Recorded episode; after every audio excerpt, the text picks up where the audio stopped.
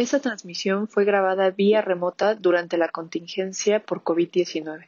Le pedimos a nuestro auditorio su comprensión por cualquier falla que pueda presentarse en el audio o en la continuidad de este episodio. Por favor, quédense en casa. Laika Notebooks. No todos los círculos son redondos. Planta Libre, el único podcast de arquitectura amigable para los y los no arquitectos, con @Neón, Edmundo Terán y Úrsula Schuchow. Un podcast de Portavoz.tv.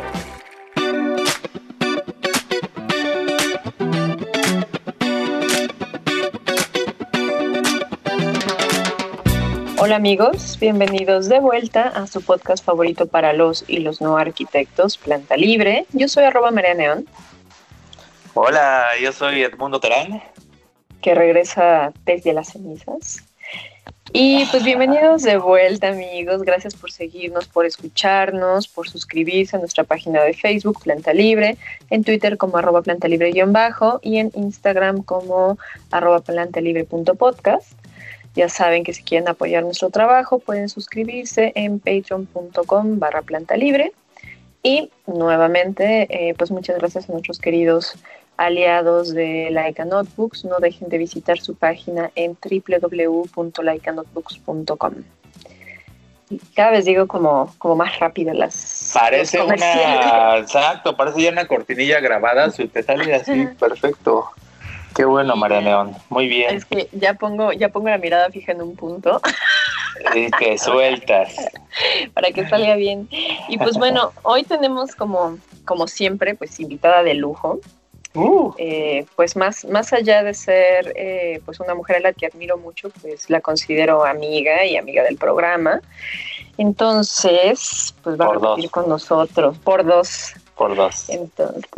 Entonces está con nosotros repitiendo, que ya saben, les decimos, que siempre decimos, ahí tienen las puertas abiertas, pero lo cumplimos. ¿A poco no, Edmundo? Sí, claro, y más cuando hay tanta calidad de por medio, y siempre hay cosas nuevas que charlar y cosas que se nos quedan en el tintero, ¿no? Entonces, sí. No solo será la segunda ocasión, sino es la segunda de varias que tendremos a nuestra invitada de hoy. ¿Quién es? Pues adelante, Edmundo. Haz los honores aprovechando de que te tenemos por acá. Ok. Bueno, pues está con nosotros la arquitecta Jimena Hogrebe. Hogrebe. ¿Sí? ¿Está bien, Jimena? Tercer año consecutivo. Allá, ¿no? Ya la siguiente, te lo juro, que ya me va a salir bien. Jimena. Es la historia de mi vida, no se preocupen. Sí, Hogrebe. Siempre es Jimena. Yo digo que como se lee con H muda, está bien. Hogrebe. Ok. Jimena, bienvenida. Es un placer tenerte con nosotros. Hola, muchísimas gracias por la invitación. Efectivamente, soy aliada del programa. Me encanta. Muchas gracias. Esta es tu casa. Bueno, además, me fascina porque también la semana pasada tuvimos a Eric León. Y fue como ponernos al día, entonces es exactamente igual. En mi cabeza es como de, ¿en qué has estado, Jimena? Cuéntanoslo, por favor. El chisme. Cuéntanos el chisme, el Jimena. Chisme COVID, ¿no?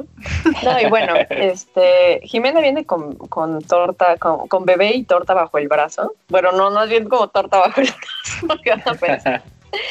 Y viene, bueno, vamos a platicar de geografía narrativa de una ciudad, pero antes de eso, pues no sé, que nos vayas haciendo tu update a modo de chisma, de, pues no sé, nosotros nos vimos en la charla que tuvimos de obra en obra, que fue una charla en vivo y que, pues no sé, como que todo fue risas y diversión antes de que todo pasara.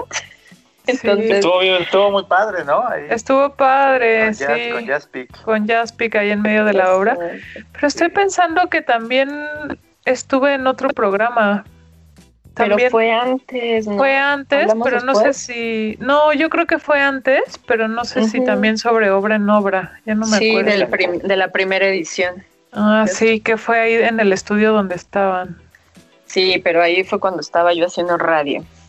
Radio Arquitectura. No quería decirlo, pero... Ay, saludos. Pues es que... Perdón. No, sí. Cuando estábamos en la anterior administración. El quemón, perdón. Ay, no, para nada. Es como el Imevisión de, ¿no? De Planta Libre.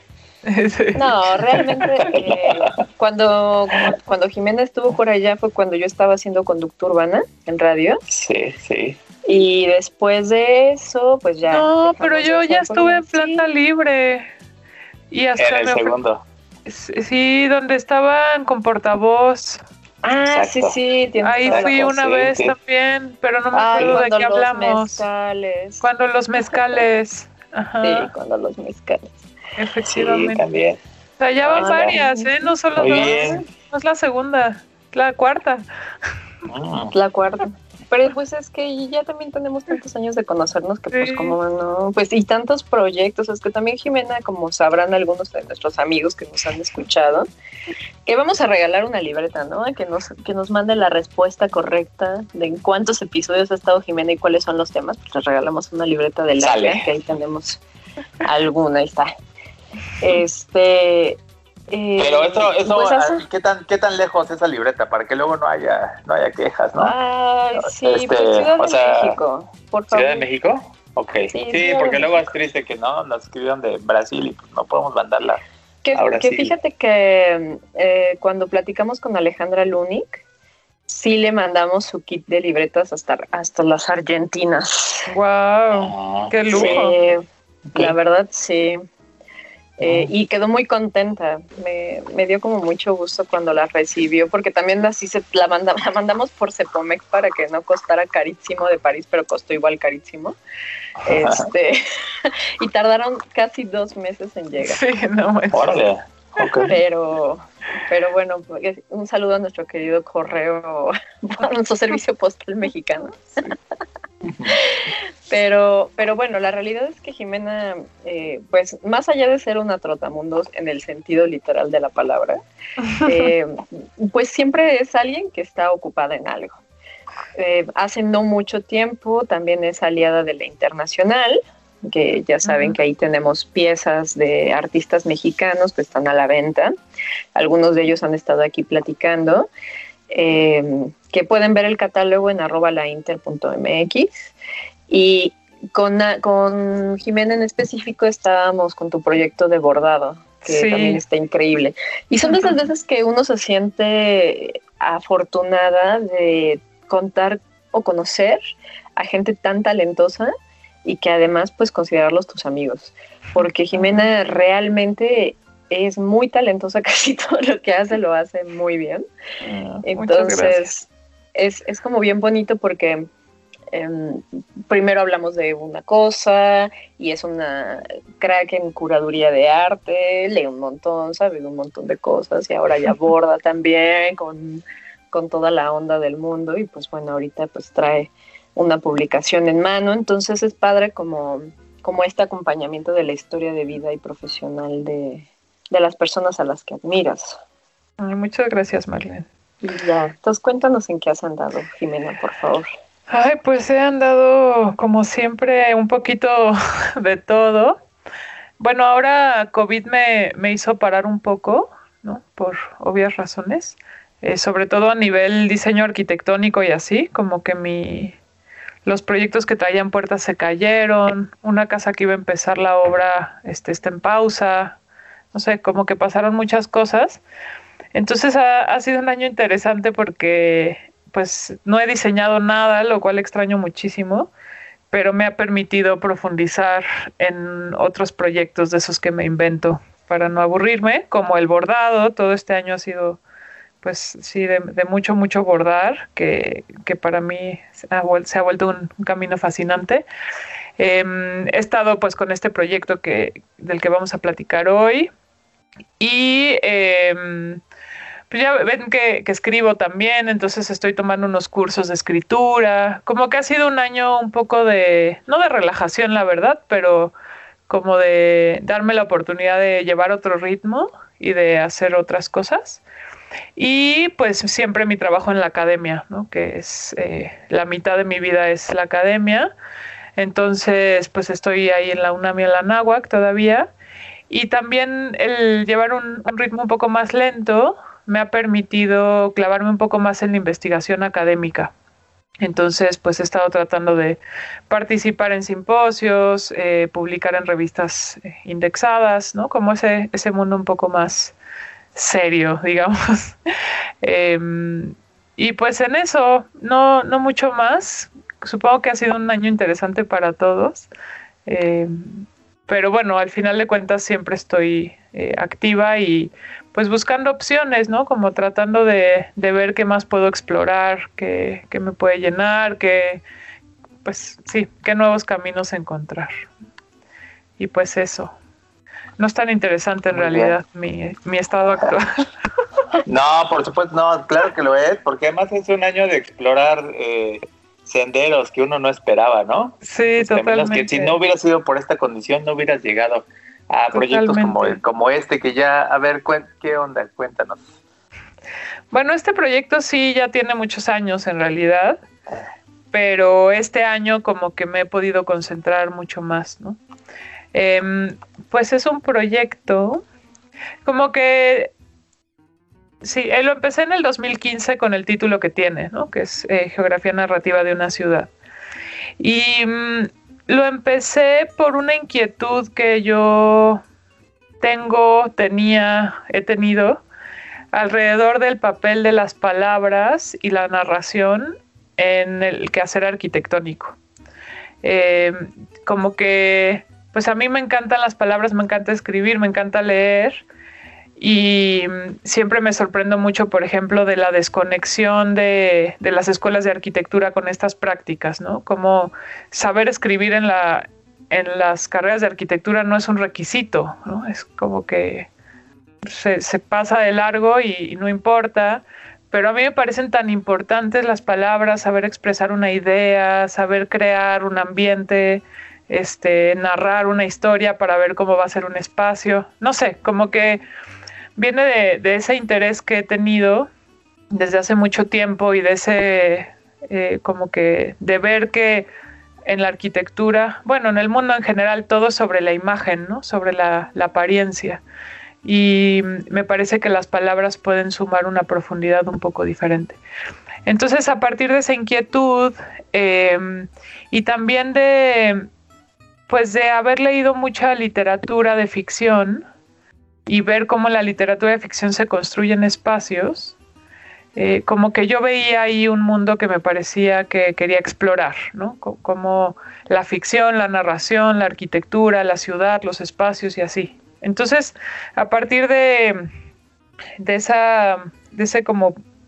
Sí, fue como un interés que fue creciendo con los años.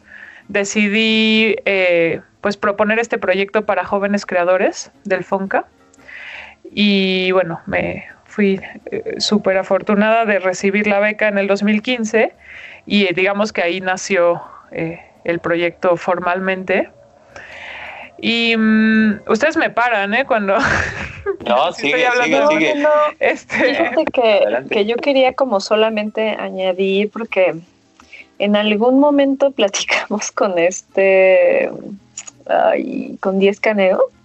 Ajá. Y yo le decía... o estábamos hablando de pensar la arquitectura de Zumthor, ¿no? Que para mí a mí también me gusta mucho leer, pero casi no me gusta leer arquitectos. Prefiero igual las novelas o la ficción, o sea, como literatura en general, porque me sorprende cómo es que los escritores y las escritoras tienen una capacidad tan sutil y acertada de recrear y construir espacios en el imaginario del lector, y los arquitectos somos tan limitados y tan incapaces de poder incluso describir un espacio existente. Sí. O sea, como que escapa mi entendimiento. Sí. Y no es nuestro lenguaje, ¿no? Es totalmente, estoy totalmente de acuerdo, y a mí me parece gravísimo, porque al final de cuentas, aunque pues sí el dibujo es, digamos, la práctica en la que tal vez nos sentimos más cómodos o en la que nos han educado, pues muchas veces por ejemplo, a los usuarios, a los habitantes, a los clientes, no entienden el dibujo, ¿no? Entonces a mí me impresiona mucho cómo de pronto hay gente que no puede expresar cómo va a ser un proyecto, y pienso, ¿y cómo vas a hablar con tu cliente, no? ¿Cómo lo vas a, no? ¿Cómo le vas a explicar el ambiente que quieres crear aquí, las transiciones que quieres proponer de este lado? Entonces sí, yo estoy de acuerdo contigo, y justo leer arquitectos puede ser de lo más aburrido y tedioso que... ¿no? que existe, ¿no? Y justo por eso también la literatura sobre arquitectura es tan inaccesible para gente que no es especialista, ¿no? Un poco el subtítulo de este podcast, ¿no? Que justo si fuera un lenguaje un poco más literario, tal vez un poco más accesible, mucha más gente podría acercarse a saber de arquitectura, ¿no? Porque es una... Pues creo que es una profesión que le atrae a mucha gente, pero no muchos se atreven, ¿no?, a entrarle por lo densa que es su lectura, digamos. Creo que puedo mencionar que tal vez viniste a hablar de la Feria de las Culturas Amigas. Ah, sí, puede ser. Ya te acordaste, ¿no? Sí, yo no estoy escuchando la conversación, no estoy pensando. Te quedaste clavado en otra cosa. No, es que no me gusta dejar esos cabos sueltos, la verdad. Pero mira, no, justo... es que cuando dijiste 2015 dije, es que según yo, como por esas fechas fue, ¿no? Que también quedaron ustedes en... Sí, fue, o sea, ganamos el concurso, ¿no?, en el 2016. Y se construyó en el 2017. Sí. Pero mira, justo ahora que la mencionas, en ese concurso pedían una memoria descriptiva, ¿no? Uh-huh, que ya sabes, es el típico texto de... Y son 8 columnas de... No sé qué. Sí. Y como que en el equipo decidimos que yo iba a escribir un texto diferente. Y justo escribí un texto un poco más, era una especie de crónica ficticia sobre un visitante a la feria y lo que se iba encontrando y cómo iba descubriendo ciertas cosas y los olores y, ¿no? O sea, como que fue una pequeña historia como un cuentito con mis capacidades no tan literarias, la verdad, pero bueno, ahí hice lo que pude. Y justo fue uno de los elementos de la entrega que se diferenciaba de los demás y que llamó muchísimo la atención porque el jurado no todos eran arquitectos. Entonces, como que pudieron imaginarse, pues ponerse en ese lugar, digamos. Y bueno, no sé, me acordé ahora que lo mencionaste, que pues justo experimentar con las palabras puede permitir comunicar otras cosas que tal vez el dibujo no puede, ¿no? Al ser tan... Pues el dibujo te lo revela todo con la mirada, ¿no? Y las palabras te permiten... pues de cierta manera imaginar también, imaginar una parte, te narran una parte, tú imaginas la otra, completas, no sé. Y se junta como un poco de la historia de vida, ¿no?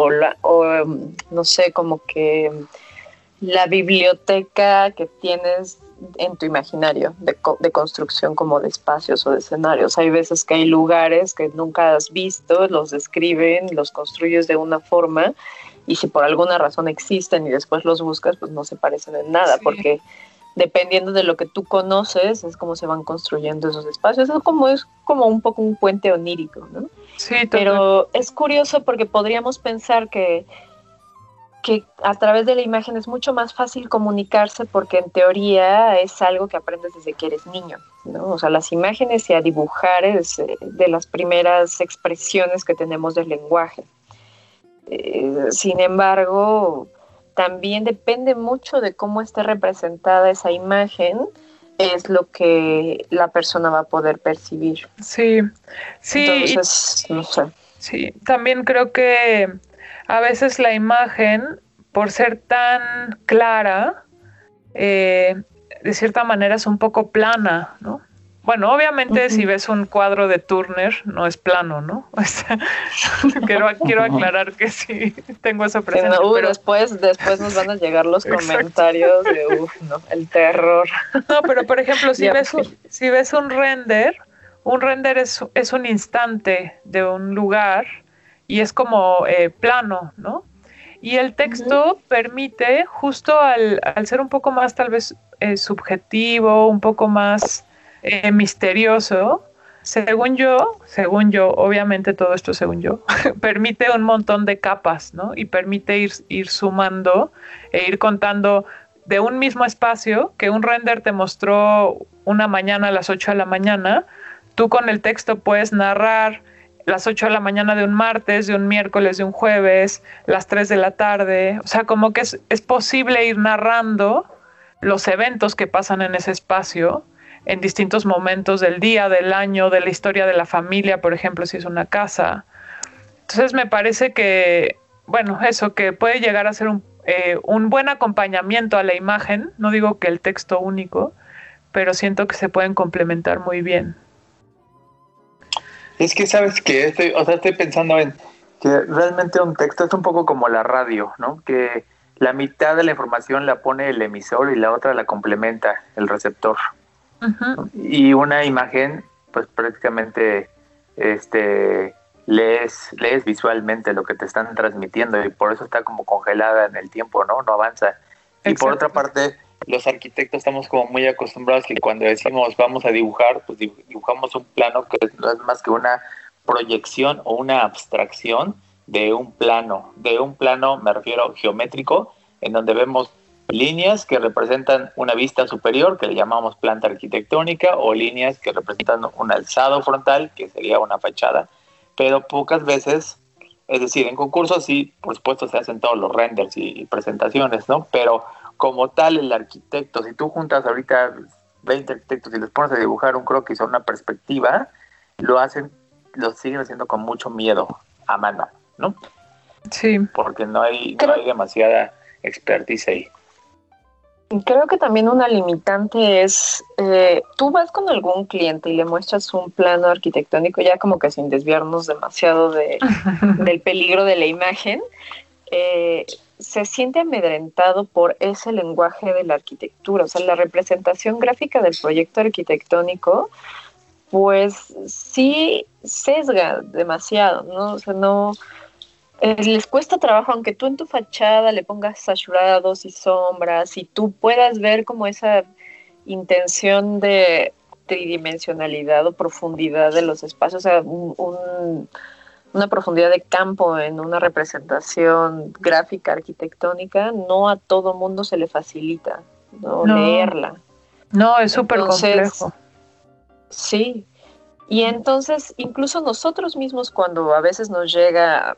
O sea, un plano estructural y lo vamos a revisar, que también siguen siendo líneas y es un dibujo y es como muy claro y todo está ahí, o uno de instalaciones o lo que sea, o incluso otro plano arquitectónico, sí necesitas como sentarte a empezar a construir como en tu mente cómo es el edificio, porque empiezas a ver las plantas por secciones, como decía Edmundo, y luego ves la fachada y dices, ah, ok, este es un balcón, y ah, ok, esta es una doble altura, y entonces empiezas en tu imaginación a construir este objeto arquitectónico.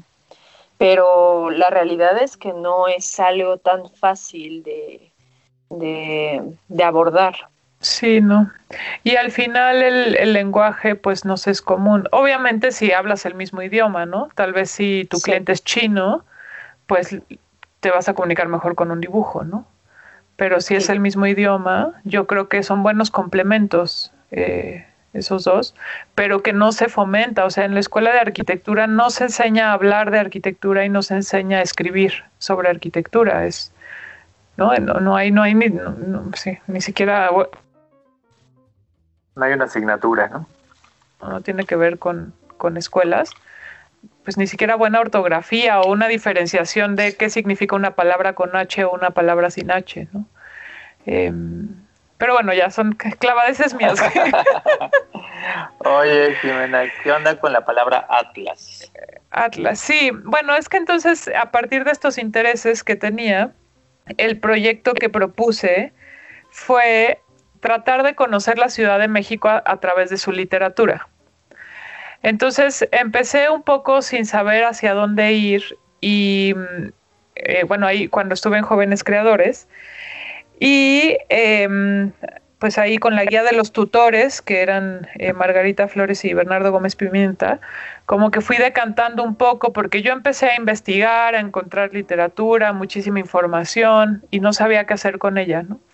Entonces, lo primero que hice fue tratar de entender la ciudad a través de sus crónicas.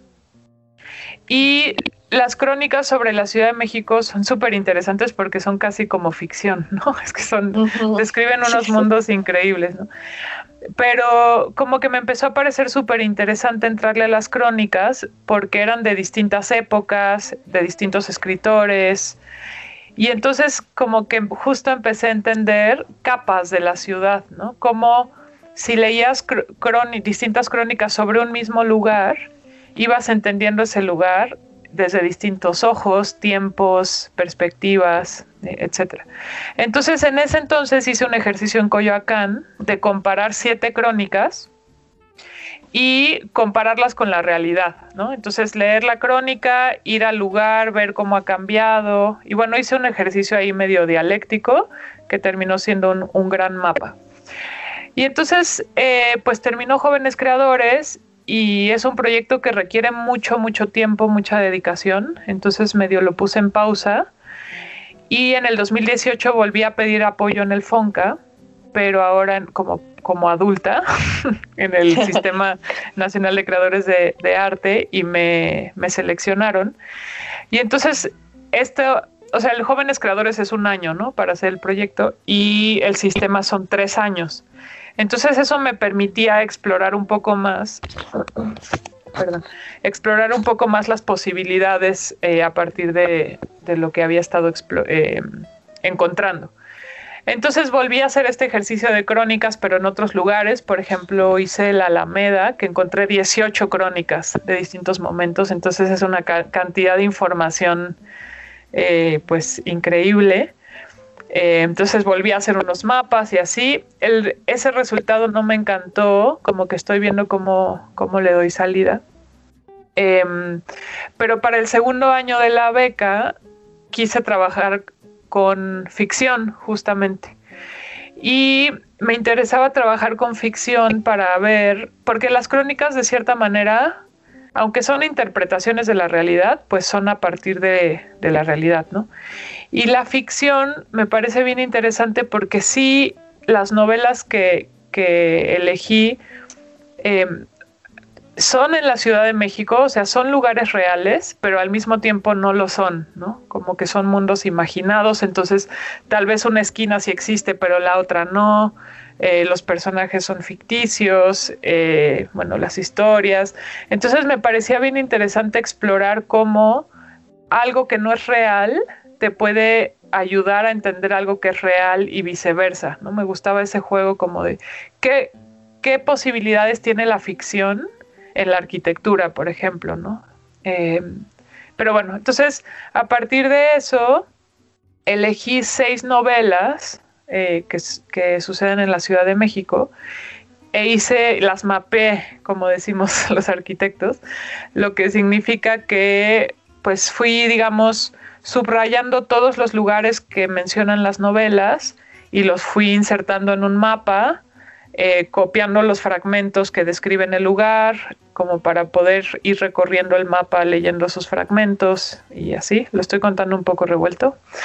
Pero bueno, terminé haciendo 6 mapas que de un lado tienen el dibujo de la zona principal donde sucede la novela, con unos puntitos con números, y atrás puedes encontrar qué lugar es y la descripción de la novela, ¿no? Entonces, de cierta manera, cada mapa te permite recorrer la ciudad a través de esta historia imaginada, de la voz del escritor, etc. Y es un atlas, para responder la pregunta, no crean que se me había olvidado, porque es un compendio de mapas, simplemente por eso es lo que significa atlas. Entonces son 6 mapas con un pequeño libro en donde yo escribí una introducción y hay un prólogo de un escritor que se llama Andrés Cota. Entonces es como este paquetito para acercarte a la ciudad desde una perspectiva literaria. Y pues esa es mi respuesta larguísima. No, está increíble. La verdad increíble. Es que está buenísimo. Yo no le he entrado mucho a las crónicas. De hecho, vamos a tener aquí un cronista pronto. Ah, qué bien. Sí, está interesante. Pues en parte como con estas nuevas alianzas que tenemos con editoriales. Ajá. Entonces, he leído pocas crónicas, pero sí coincido en que es... O sea, como que fue un gran punto de partida. Y ahora, yo solamente tengo como que esta pregunta de la niña ingenua, de dónde... O sea, alguien quizás se preguntaría como, bueno, y si yo quiero investigar más sobre crónicas, ¿dónde buscas esa información? Porque también esa es otra como otra historia de la vida académica o de aquellas personas que tienen inquietudes de cualquier cosa. Y hay mucha información, pero la gente no sabe dónde encontrarla. Sí, justo pues a mí me pasó eso al principio, ¿no? Como que dije, pues ¿por dónde empiezo? Así, Google. Ajá. Novelas en la Ciudad de México, ya sabes, ¿no? Típica manera de buscar. Y justo lo que me di cuenta es que hay muchísima información. Bueno, también han pasado muchos años, ¿no? De cuando empecé el proyecto ahora. 6 años es mucho tiempo, pero en ese entonces había muchísima información, pero no hay una base de datos donde yo pueda meterme y decir, ok, ¿quiénes son quienes han escrito crónicas de la ciudad? ¿O cuáles son las novelas en la ciudad? Que un lugar como Londres, por ejemplo, sería mucho más fácil, ¿no? Porque tienen todo archivado y organizado. O corroborar fuentes, ¿no? O corroborar fuentes. Encuentras un texto que está interesante, buscas otra fuente y es casi el mismo texto, o sea, que como que lo copiaron y lo pegaron, porque hay muchas páginas de internet que es así. Exacto. Ni siquiera se toman la molestia de cambiarle 2 comas. Exacto. Entonces, como que yo la verdad fui picando piedra, ¿eh? Fui buscando un libro, luego otro, luego reconociendo autores, leyendo un poco de historia también, porque en muchos textos de historia se mencionan cronistas. Cada vez que veo algo de literatura y la ciudad me meto para ver si es algo nuevo.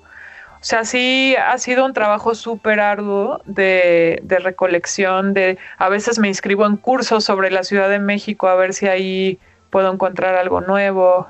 Voy preguntando. Ha sido un trabajal.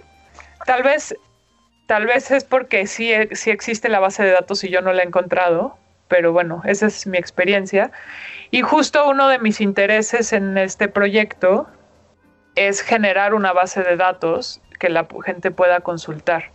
Todavía no sé muy bien cómo lo voy a hacer. Yo creo que voy a empezar con una muy básica página de internet donde pueda por lo menos enlistar la bibliografía, que yo tengo como 6 o 7 páginas de bibliografía sobre la Ciudad de México, que por lo menos la gente pueda meterse y decir, ah, bueno, aquí hay, ¿no?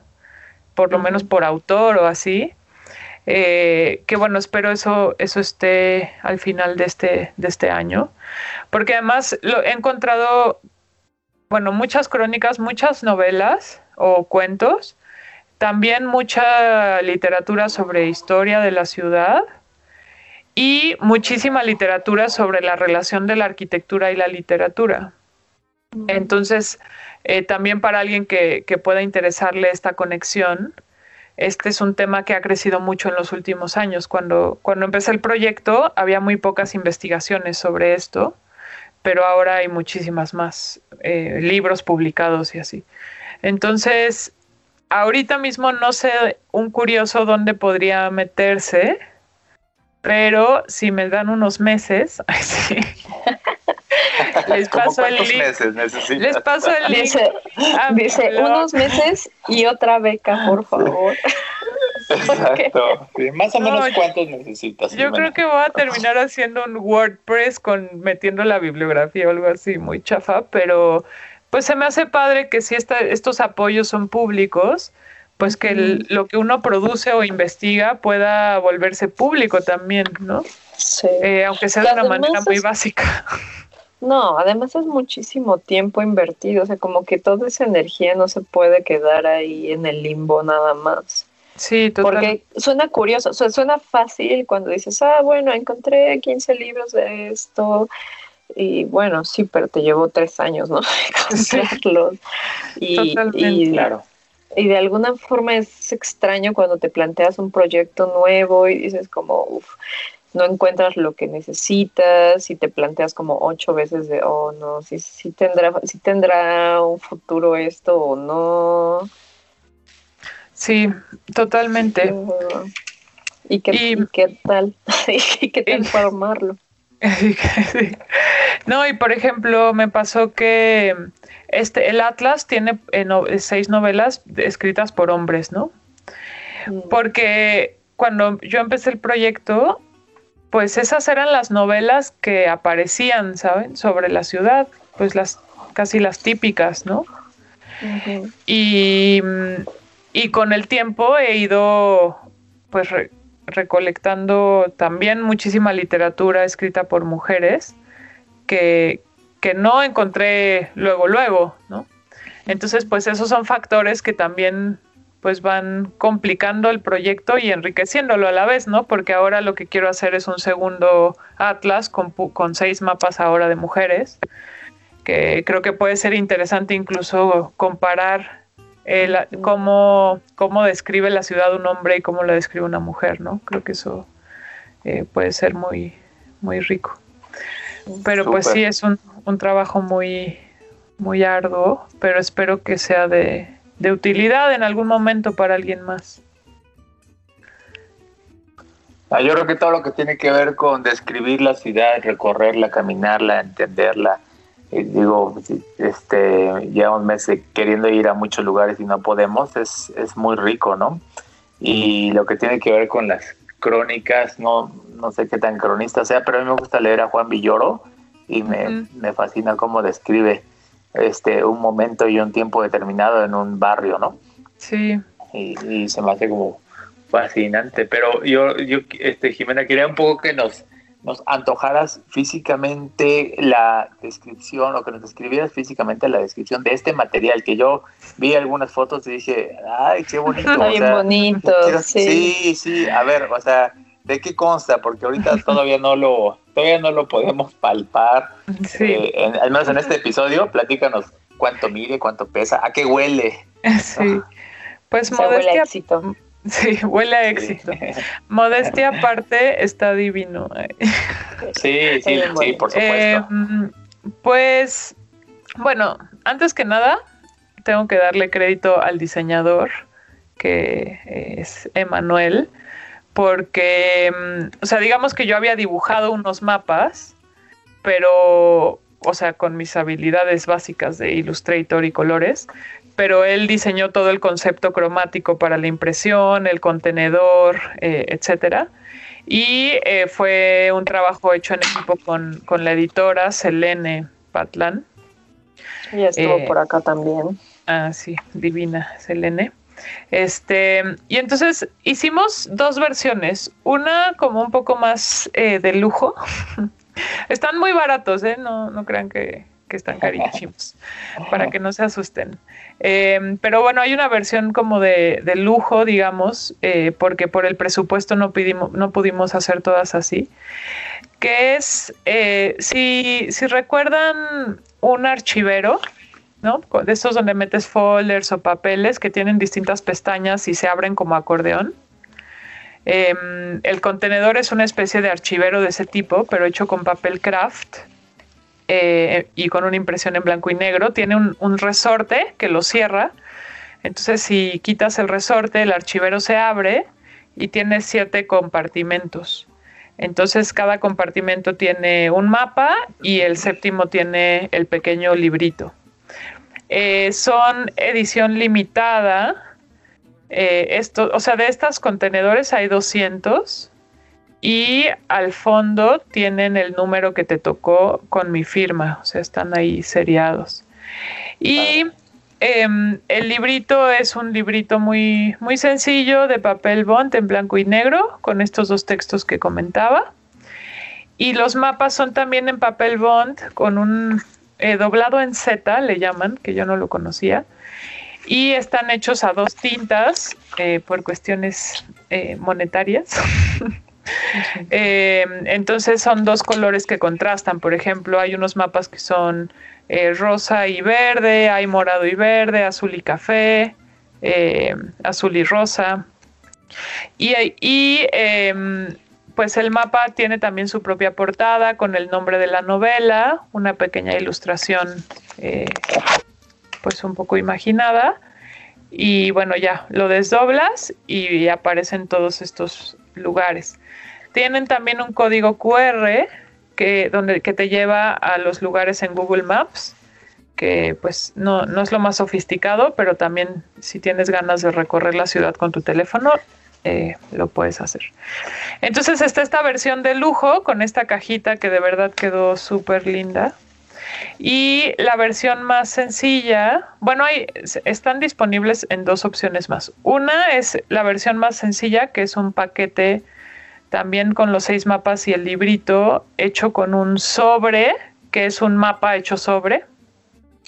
De colores, como una especie de, pues sí, de sobre, creo que esa es la palabra indicada. Y también se pueden conseguir los mapas sueltos, o sea, si yo solo quiero el de las batallas en el desierto, pues puedo conseguirlo. Pedirlo así. Ajá. Y las novelas que están, que no lo había mencionado, son Santa, que es de principios del siglo XX, luego está El Complot Mongol, El Vampiro de la Colonia Roma, Las Batallas en el Desierto, La Gota de Agua y El Guardián de la Calle Ámsterdam, que digamos que el primero es de 1903 y el último es creo que del 2014, si no me falla la memoria. Entonces es como un siglo de novelas de la ciudad. Y pues eso. ¿Se los vendí bien? Sí, súper bien. Sí. Creo que desde el momento en el que dijiste son edición limitada, ya tiene el deseo así de oh no. Sí, wow, pues es que al final es una autoedición, ¿no? Entonces pues sale del dinero de la beca y de un patrocinio ahí que la Universidad de Anáhuac me apoyó. Entonces, pues sí, son 500 en total. Entonces hay 200 con la caja esta de archivero y 300 de sobre y algunos extras de mapas sueltos. Entonces, pues sí. ¿Y dónde se van a acabar rápido? Se van a acabar rápido. Pero ¿no saben cómo están volando? No, sí. A ver, yo sí, mañana voy a hacer mi pedido. Dime, porfa, ¿cuándo comenzó esta publicación a ya estar disponible para que, porque acuérdate que traemos un desfase en tiempo, ¿no? En fechas. Entonces, ¿en qué fecha comenzó a estar disponible? ¿En dónde? Y pues para que quienes nos están escuchando, pues le metamos el acelerador, porque si no, pues nos vamos a ya van a ir con delay. Exacto. Que esto debe de estar saliendo, yo creo que por la segunda semana de abril. Okay, si todo va bien, ya vamos a estar previos a mi cumpleaños, así que aprovechando para que se pongan ahí las pilas. Se pongan las pilas. Pues las pilas. Hicimos una presentación en modo digital Zoom el 18 de marzo. Y a partir de ahí, digamos que están disponibles, pero no, como somos medio novatas en esto y no tenemos infraestructura, la venta es un poco complicada y las entregas también, entonces vamos un poco lentas, pero bueno, si esto está a mediados de abril, digamos que llevan un mes en el mercado. Todavía alcanzan y ahorita hay dos maneras de conseguirlo. Una es una pequeña tienda que se llama Servidor Local, que está en el centro, que es nueva, y ahí hay unos ejemplares que si se acaban los vamos a ir resurtiendo. Y si no quieren ir ahí o están en otro lado de la ciudad o del país o del mundo, lo pueden pedir al correo hola@ahoritaleo.mx. Okay. Y ahí si mandan un correo ahí, les mandamos la información. Si es la zona central de la Ciudad de México, el envío es gratis porque lo hacemos nosotros. Ya un poco más alejado, cotizamos con envío. Y si no se aprendieron el correo porque lo dije muy rápido o está muy largo, nos pueden buscar en las redes sociales también. Y también ahí estamos, bueno, ya hay unas fotos, entonces pueden ver un poco, ponerle imagen a las palabras, ahora sí, contradiciendo todo mi discurso anterior, ¿no? Yo soy arroba Jimena con J, Hogrebe con H, y está el arroba ahorita Leo, que es de Selene, o el Instagram de Selene es arroba Selene Patlán. Entonces por ahí pueden escribirnos y ya les damos toda la información que sea necesaria.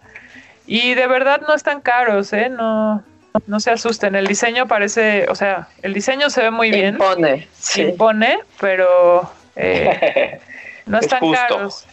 Y sí, ya empiezan así como de la chulada. Más ¿no? o menos, sí, a ver, más sí, o menos, Jimena, no dejemos. No, pues que lo diga, ¿no? Tampoco sí, las cosas, sí, a ver. O sea, lo que está bien hecho vale y ya. Sí, sí. ¿Cuánto cuesta, Jimena? El de caja, el de archivero cuesta 350.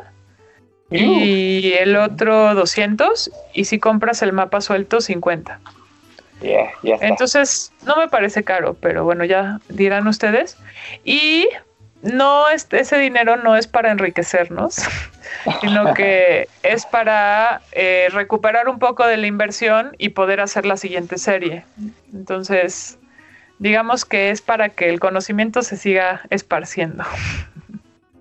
Bien. Lo cual está muy bien, lo cual nosotros somos fervientes admiradores y pedimos que, sobre todo, que se apoye el trabajo que se está haciendo detrás de todo esto, ¿no? O sea, son 6 años que le has invertido de tu tiempo que podrías haber hecho muchas otras cosas más.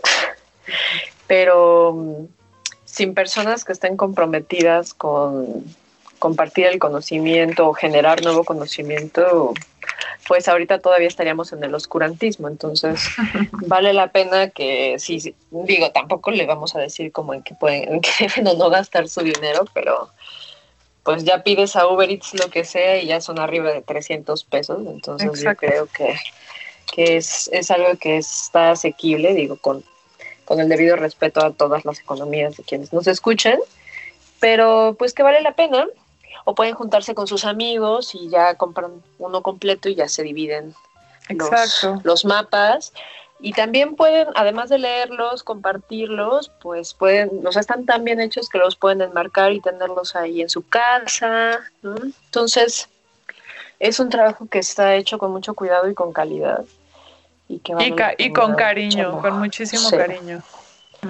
Así es. Pues bueno, Jimena, ¿Qué más tenemos para cerrar? Ya nos quedan unos minutitos. Pues nada, yo espero... ¿Qué viene para ti el próximo? Bueno, saliendo de toda esta situación. La próxima temporada. ¿Qué viene para ti? Por un lado, cerrar este proyecto. O sea, no es que se va a acabar el proyecto. Yo creo que ya se convirtió en un proyecto de vida, o sea, que me va a acompañar siempre, porque tiene 1000 posibilidades. Pero tengo que cerrar el periodo con el FONCA, que pues es un compromiso importante. Entonces estaré un poco en eso. Me encantaría también que este proyecto, por ejemplo, pudiera volverse una exposición donde tal vez los mapas están colgados y tú puedes escuchar los textos. O no sé, como que irle buscando opciones para ver cómo compartirlo, cómo comunicarlo, porque pues de qué sirve si no se comparte. Por otro lado, estoy como intentando entrarle a la escritura literaria, justo a partir de lo que descubrí en las crónicas, pues, que me ha fascinado. Estoy ahora tomando un curso de escritura de crónicas, que es fascinante el tema de la crónica. Yo como que siento que apenas lo estoy descubriendo, pero está increíble. Entonces... pues estoy probando por ahí. pues con mis bordados, ahí sigo. Y lo que venga, la verdad, como que me encantaría tener nuevas oportunidades de diseñar arquitectura, pero pues si no salen, pues inventarme nuevas cosas, ¿no? Tampoco voy a estar esperando en la silla, sentada. Nunca he estado quieta. Sí, no. Sí. Y pues siempre con mi trabajo en la universidad, ¿no? Siempre con mis estudiantes, preparándome, tomando cursos de docencia, pedagogía, constantemente para mejorar mi labor docente. Pues un poco en eso, creo. Nada grandototote, sino seguir picando piedra, que pues creo que es lo que he hecho todos estos años. Oye, con tu hashtag de jóvenes modernos, ¿o cómo se llama? Alumnos modernos. Alumnos modernos. Ay, que ya no toques ese tema, Edmundo, porque hubo unos comentarios muy desagradables. ¿De verdad? No sabía. Pues bueno, sí, la mejor opinión es la de cada quien. A mí me divierte, sí. Así que ya, enterremos esa historia, porque qué barbaridad. O sea, ay, bueno. Yo no quiero así ya de ya. Sí. Porque bueno, pues ya saben que aquí todo se habla como es, entonces sí. Ustedes saben quiénes son y ya, qué pena estamos ahí hablando de ese tema. Pero nada más como último, a propósito del paréntesis. Sí, también hace como falta pues replantear cómo estamos aprendiendo, cómo se está educando y que va como mucho más allá de solamente, amigos, el conocimiento, como generar conocimiento es algo muy complejo, lleva muchísimo tiempo y también el estudiante tiene que hacerse responsable y cargo de ese conocimiento. Entonces, no importa, podrán tener a la eminencia de la docencia y la pedagogía enfrente, pero quien no quiera aprender, no habrá forma de que pueda aprender. Entonces, hay muchos esfuerzos, hay muchísima gente, digo, estás tú, está Elena Tudela, está la propia Gaby Carrillo, hay muchísimas mujeres y muchísimos hombres tratando de generar conocimiento y de compartir cosas con nuevas generaciones, pero pues el límite lo ponen también los propios alumnos. Entonces, no sé, muchas veces incluso nosotros hemos hecho como dinámicas para, pues no sé, para igual una libreta no es gran cosa, o que participen, o generar como este espacio, porque Planta Libre es eso, también un espacio como de debate, de intercambiar información o puntos de vista, y a veces es un poco desalentador. Digo, hay mucha gente que se comunica con nosotros, pero hay otras ocasiones en las que nada. Entonces, pues están pasando como muchas cosas afuera, y si no nos sacamos como de este letargo, pues no va a pasar absolutamente nada, y todo está sucediendo aún en nuestras casas, ¿no? Y ya. Mi sermón de señora está enojada. He dicho. No, es que está cañón. Oye, no, pero sobre todo lo de, o sea, a mí lo que me encanta y que Jimena siempre nos contagia esa energía e inquietud de estar experimentando cosas diferentes y no estar quieto, ¿no? Entonces, obra en obra, al bordado, a este proyecto, el siguiente episodio seguro nos va a salir con una sorpresa, y cada vez que nos presenta algo nos dice, es que esto ya es parte de mi vida, entonces ¿cuántas horas necesita? ¿No? Entonces eso está increíble, y pues al final, digo, un poco como dice María Neón, pues preferimos morir heridos que dormidos, así que las críticas son bienvenidas. Todas. Quien está de acuerdo con nosotros, quien no, y pues felices nosotros de tener invitados como Jimena y estar compartiendo este tipo de contenidos que nos encantan. No, hombre, y que vean los bordados, la verdad son una cosa que dije como, no puede ser lo bellos que están. Y es que saben que el bordado sí es, bueno, como todo, es que la práctica hace el maestro, está muy cañón, muy cañón. Y ahora que es una expo, ¿no? Pues sí, ya he estado en varias, como que sí me echo ahí, pues ya saben, yo mando las cosas y si me aceptan bien y si no también, pero sí he estado como participando en varias cosas ahí con el bordado y sí ha sido una experiencia muy bonita porque pues cuando yo empecé a hacerlo, empecé pues como insegura, ¿no? De cómo iba a ser ese recibimiento, o sea, obviamente lo hago por mí porque lo disfruto, pero pues siempre se busca que lo que uno disfruta lo pueda compartir e incluso pues vivir de eso, ¿no? Entonces, como que empecé ese proyecto muy nerviosa, como que me van a echar tierra, ¿no? Van a llegar las vacas gordas del bordado y van a decir, ¿qué es esto? ¿No? O los arquitectos y decir, esto no es arquitectura, ¿no? Pero justo...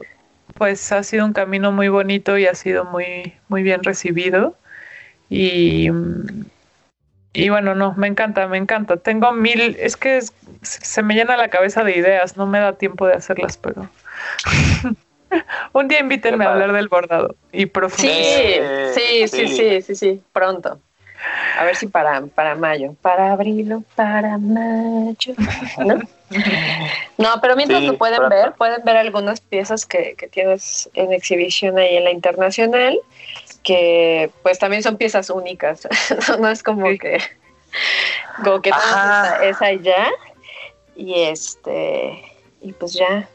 O sea, a ver, para los que no hayan podido echarle un vistazo a esto del bordado y piensen que cuando hablamos de bordado ya se acerca de las iniciales que se ponen en los uniformes de la escuela, ¿no? Para el próximo ciclo escolar, no, nada que ver.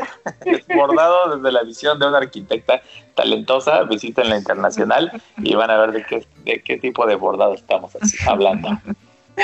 Sí, y bueno, también para sumar ahí, pues sí hay todo un mundo de arte textil que es muy interesante y que ha existido durante mucho tiempo. Tal vez no ha tenido el reconocimiento como otras técnicas, pero hay todo un mundo de arte textil increíble que yo también he ido descubriendo y valorando.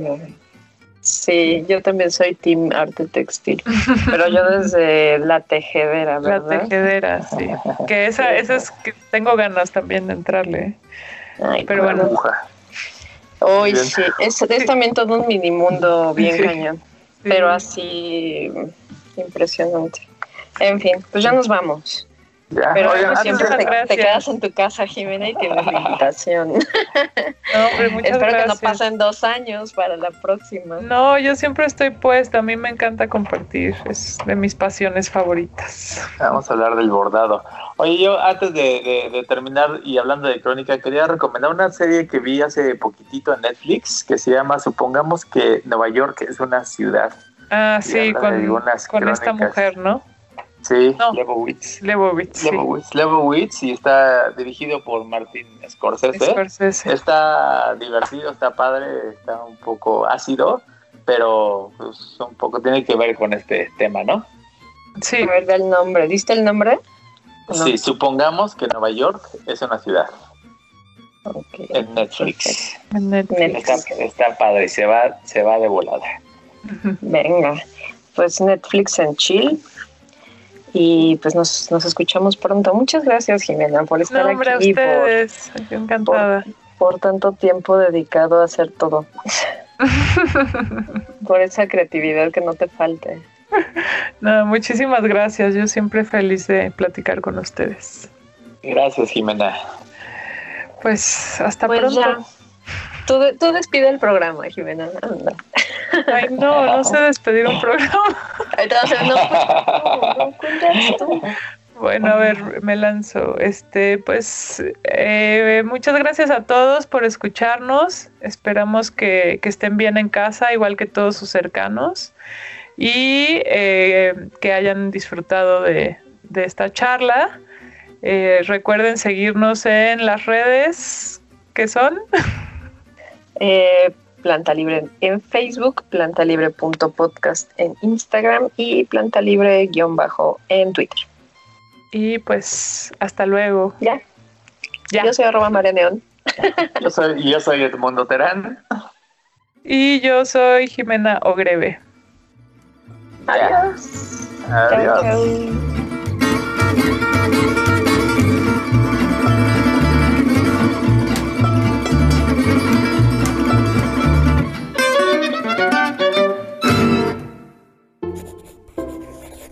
Laika Notebooks.